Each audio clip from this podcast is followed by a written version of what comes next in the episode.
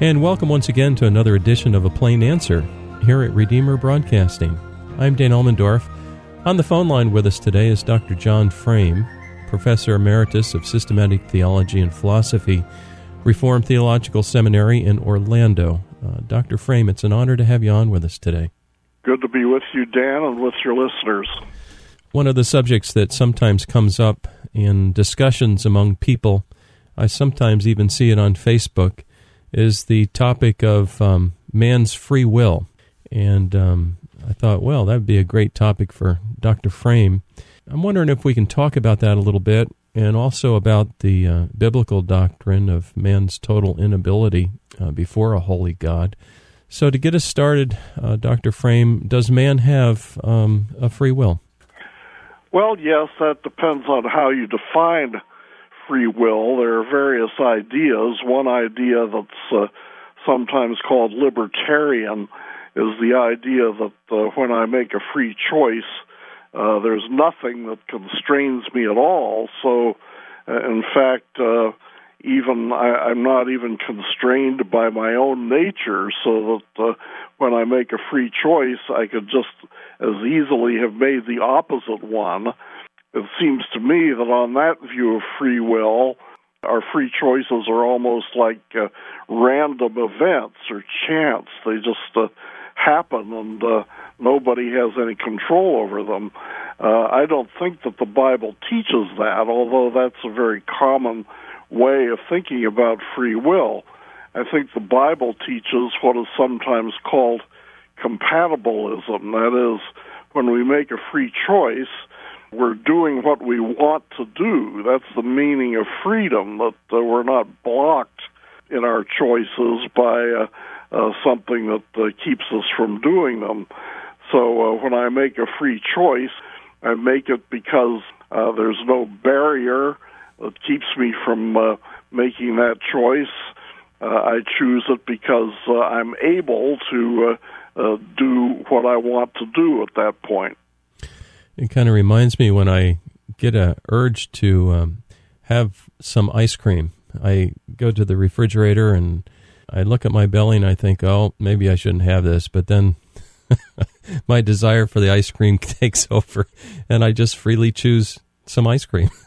yes, well, now some people would say that uh, if your uh, desire constrains you, that it's not really free. But I don't think most of us would look at free will that way.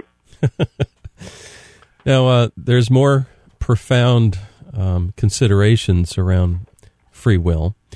Uh, I like what you said about compatibilism, that we do what we want to do.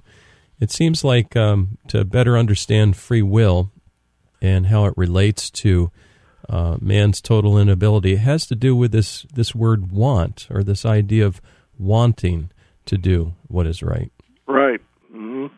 What do the scriptures teach regarding man's total inability, and how does that relate to free will? Well, total inability has to do with our ability to do what is good.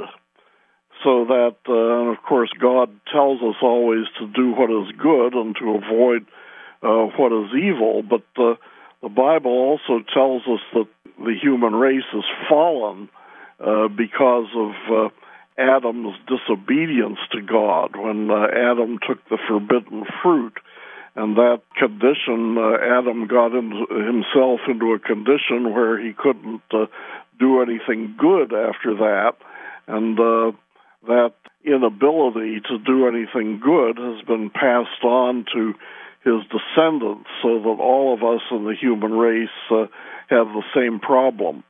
Yeah, sometimes um, when there's a, a new believer, perhaps uh, we may say, well um, you may want to spend some time in the Gospel of John and read the Gospel of John. Does the Gospel of John, as you read it through, does that help our understanding regarding uh, man's relationship to God and his ability to choose God?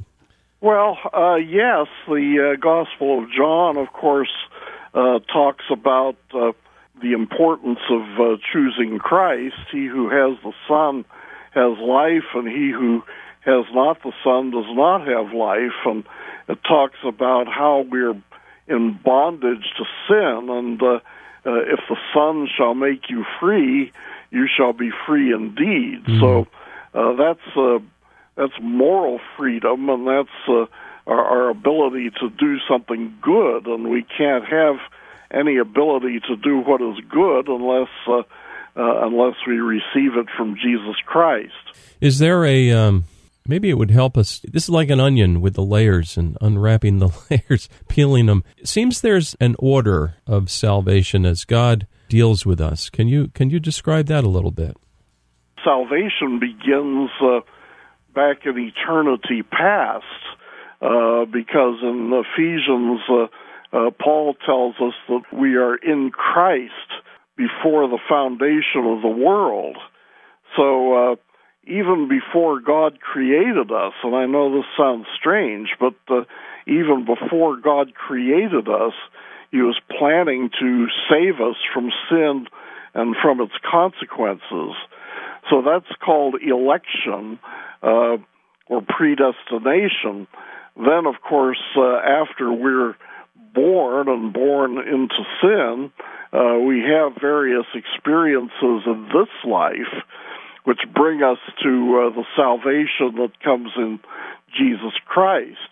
So the Bible talks about effectual calling, for example. This is where God uh, summons us from our sinful life and uh, uh, calls us into fellowship with Jesus. Then, of course, there is uh, regeneration, which is the new birth, which comes from the Holy Spirit. And the Holy Spirit gives us a new heart, a heart that doesn't want to commit sin anymore, but wants to serve uh, the Lord. And so, uh, regeneration brings a transformation of life. It uh, brings a new life. And then uh, there's also uh, justification, uh, which means that uh, we are placed on, we are declared to be innocent before God, before we were standing in God's courtroom guilty for all of our sins. And then justification, uh, God declares us uh, to be righteous again and brings us into relationship with Christ. And since Christ is eternally righteous and perfectly righteous, uh, and uh, if we're in Him, uh, God considers us to be perfectly righteous too. And then uh, there's also uh, adoption, where the Bible speaks of God drawing us into his own family, making us his own sons and daughters. And there is sanctification where uh, the Spirit works within us to transform our, our hearts and give us uh, good desires and save us from temptation and a long vocabulary of terms that indicate the various phases of what God does when He brings somebody from uh, from sin into uh, salvation. Yes, people might think, well, why are you guys talking about this? It's the season of Advent. Uh, we should be talking about Christmas. But um, with Christmas, uh, Jesus comes as the Savior for the world, and all of these considerations come to bear upon it. And uh, so, thanks for that. Um, going back to the Gospel of John for a little bit more, um, you mentioned the Father's effectual calling for his people. And I came across a verse, John 6:37 that talks about all that the Father gives me will come to me. Is that one of the uh, texts that help explain this effectual calling? Yes. Well, uh, God uh, gave uh, if, you, if you're saved, if you're a member of the body of Christ, God gave you to Jesus as His gift. Uh, God gave you to Jesus even back before the foundation of the world. So, uh, if God has given you to Jesus, then it's inevitable that uh, you will come to Jesus mm. uh, by your free will, in fact, because you'll want to come to Jesus. Uh, uh, God will put that desire into your heart. And everyone who uh, uh, the Father has given me, says Jesus, will come to me, and he who comes to me I will in no wise cast out. Yeah. That's the next uh, part of that verse. And so uh, if you come to Jesus, uh, then your uh, uh, eternal salvation is guaranteed. You can't. Uh, uh, God will not cast you out. You will always be uh, His son or His daughter. And that's a that's a blessed explanation. Um, mm. We have a lot to be thankful for as Christians that God has reached down in Christ into our lives and, and done this wonderful work for us. Um, when man is born into this world, uh, men and women, Paul in, in Romans talks about there's none righteous, um, there's none who seeks after God. Uh, that almost seems a bit harsh. Can you help us better appreciate man's state before a holy God? Yes, well, it certainly brings us down a peg or two. uh, there's no room for pride uh, uh, before God uh, uh, because we're fallen in Adam. Uh, uh, we want to do wrong, uh, and Paul spends a lot of time in the book of Romans talking about how all the uh, Gentiles, the non-Jews, are guilty of sin. That's chapter one, and then chapter two, he talks about how the Jews are guilty of sin, and then chapter three, he uh, broadens it still more to say that uh, there is none righteous, no, not one. There is not one person that seeks after God. And of course, uh, what uh, Paul is uh, aiming to show is that the only hope that we have is in Jesus Christ. Mm so that it's uh, through him that we uh, have uh, hope of avoiding the penalty of sin and all of the consequences of sin. Mm. Is there um, we each think back to our own conversion, maybe, and and some maybe from their childhood, all they've known is is is the Lord's mercies and kindness and their love for Him, but for many, there's a there's a point in time where something kind of drastic happens, and you realize, "Oops, I must repent of my sins." And yet, who's actually the first mover there? Um, everything we're reading and talking about today, it it implies one side moves first. Yes, well, Jesus said to his disciples, uh, "You have not chosen me, but I have chosen you." And of course, uh, the disciples did make a choice when uh, Jesus said, Follow me, and they got up and followed him. But uh, uh, when Jesus says, uh, You did not choose me, but I chose you, that means that uh, he chose them first, uh, that they chose him because he first chose them to be part of his uh, uh, group of believers. And so that's the way it is with everybody. We all uh, come to a point in life where we say, Yes, Jesus, I want to belong to you, I want to follow you. But uh, the people who are who say yes to Jesus are the ones that God has already said yes to, even back before the foundation of the world, as I noted a few minutes ago. So it's a really gracious thing when I think about the Bible describes me as being dead in my trespasses and sins and dead men don't choose Christ. So there's something that's happened. Um, this is phenomenally gracious and wonderful to think that this new birth really is that. It's it's it's bringing forth life from like a corpse, I guess.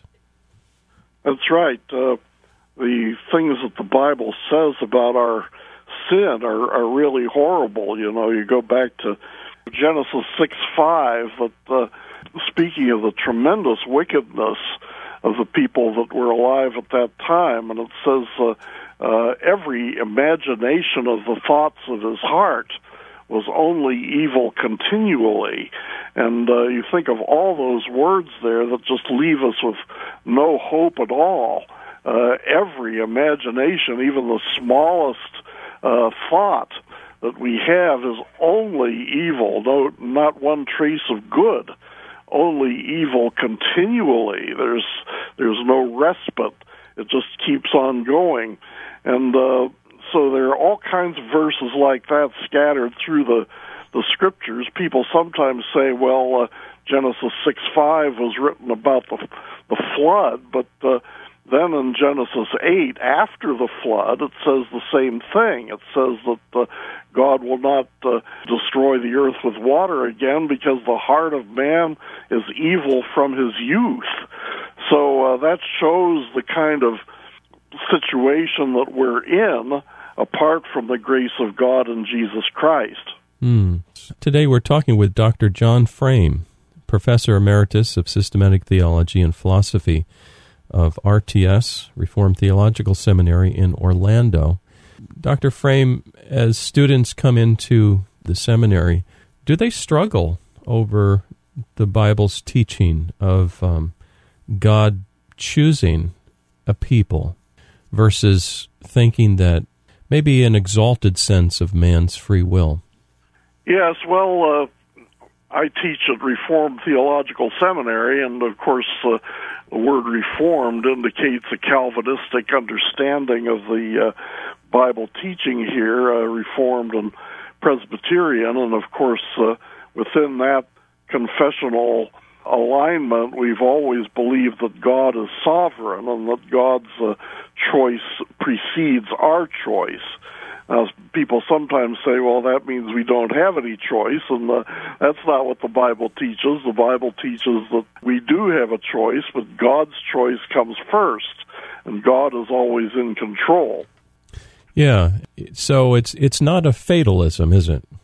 No, uh, God uh, uh, chooses to do things by the agency of human beings. Mm-hmm. He chooses to do things uh, by uh, making it possible for us to make a choice. Without God's action, uh, there that possibility doesn't exist. Without that uh, uh, action, we can't uh, choose anything good.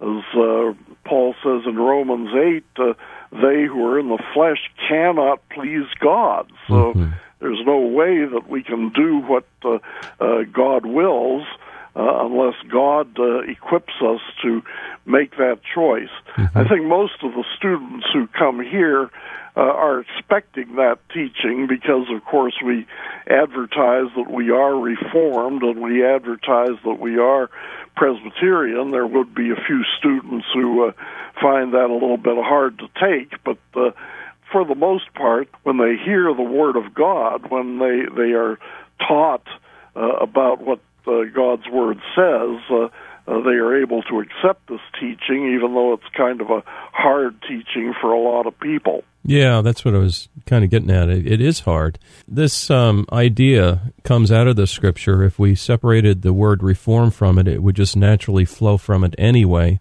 The doctrine of uh, this total inability really it, it, it does teach us that people are not by nature inclined to love God with their whole heart, mind, and strength as He requires. So then it takes uh, God moving on behalf of us and and basically um, taking away the scales of our eyes and helping us to see the forgiveness that's available in Jesus Christ and bringing us to Himself. At that point, our want does change. You mentioned that early on. Our the want in our heart actually changes, doesn't it? That's right. When we're uh, uh, before we're saved, of course, uh, we don't want to please God, but uh, as uh, God uh, shows forth His grace and sends His Spirit into our heart, uh, that creates a new desire that we didn't have before. Mm. So, if we have a desire for Jesus, if we want to uh, seek Him out, it's um, very strong evidence that God has been working on our heart. Oh, yes.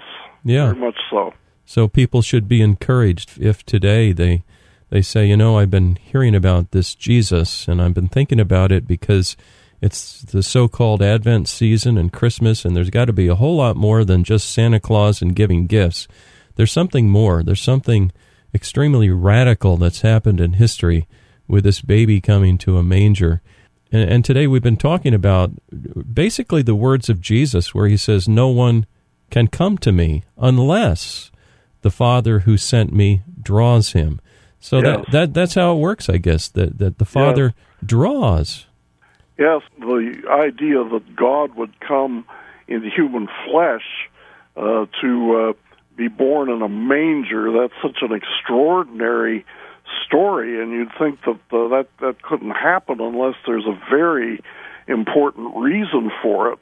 And the reason that there is is that here God is making a move toward us uh, to uh, save people from their sins and make it uh, enable us to uh, uh, desire the things that He desires, and that really is the full meaning of Christmas. Yeah. Now, uh, after a person comes into this wonderful relationship with God and Christ, they don't become sinlessly perfect, do they? No, they don't. Uh, there's uh, uh, still a sin that remains. It's a process. It's a it's a progressive change that begins, and that's a wonderful thing that it has a beginning, and uh, that that beginning leads to such incredible changes.